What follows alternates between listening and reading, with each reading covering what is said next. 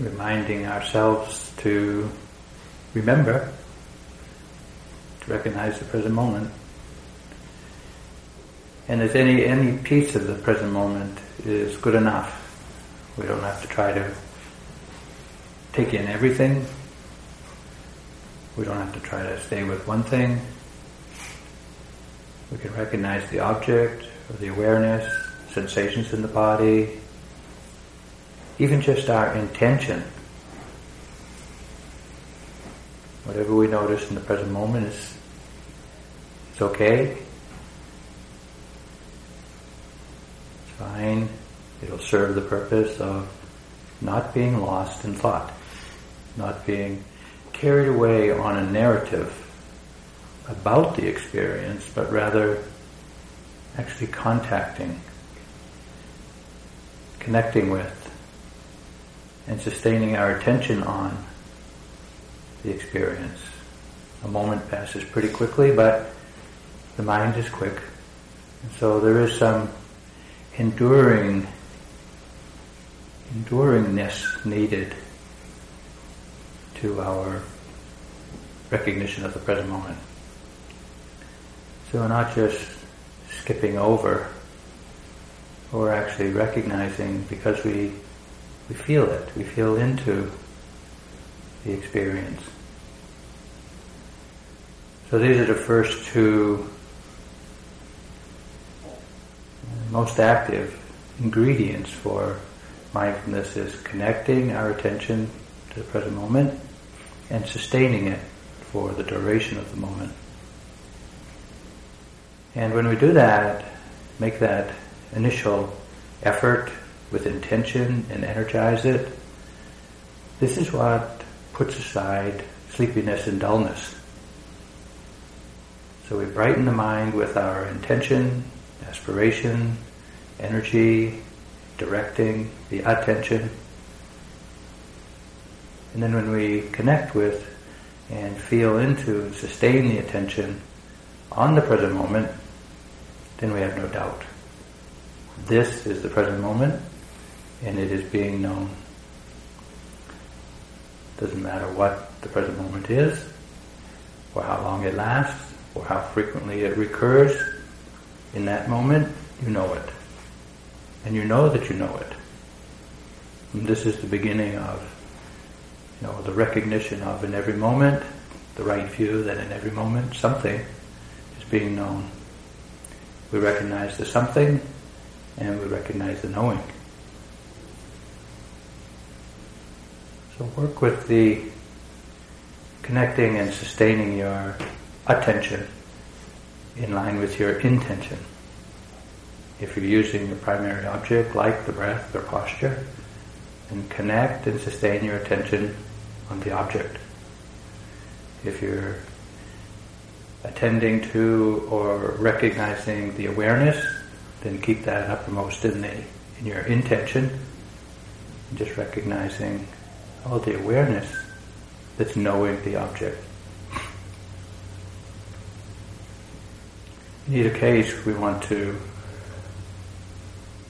see if we can connect with and sustain our attention in order to recognize the unique nature of that particular moment, the unique flavor of that sensation, that movement, or that mental state, or this awareness itself.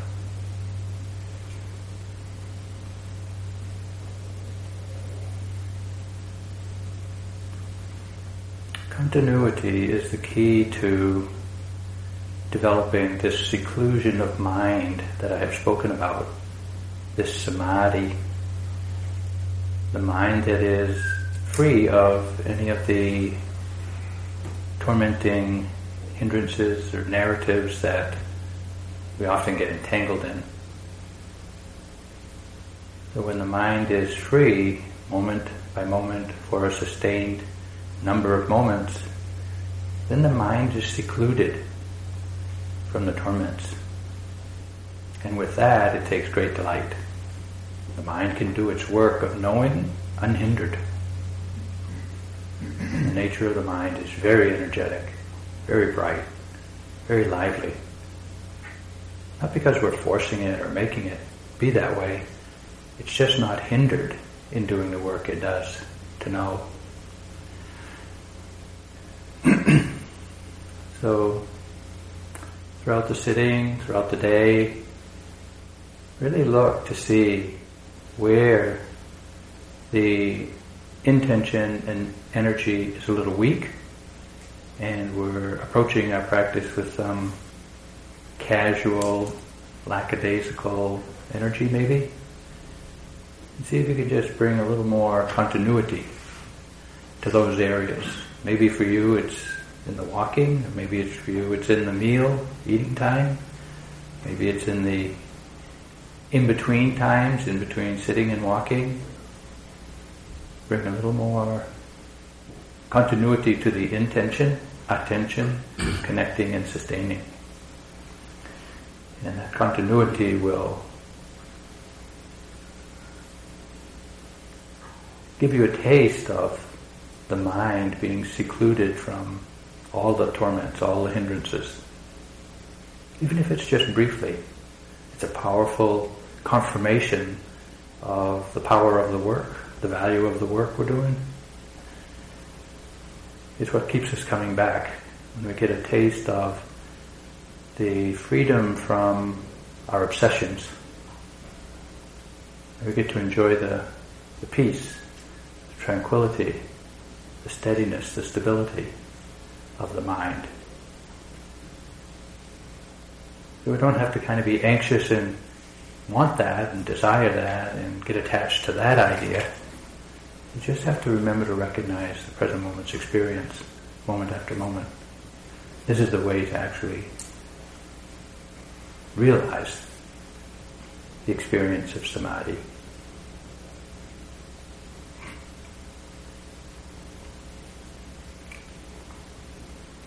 It's not really a matter that some people have samadhi and some people don't. It's not that way at all. Everyone has the capacity to recognize the present moment, and the continuity of that recognition results in samadhi. We all have the same potential. So be careful about any assumption you have or belief you have about yourself, about your practice, Just do the best you can, remembering to recognize the present moment, connecting and sustaining, feeling into, moment after moment, and you'll see. Samadhi comes. Do the best you can without struggle, without you know, laying a heavy trip on yourself or judgment, and that'll be good enough.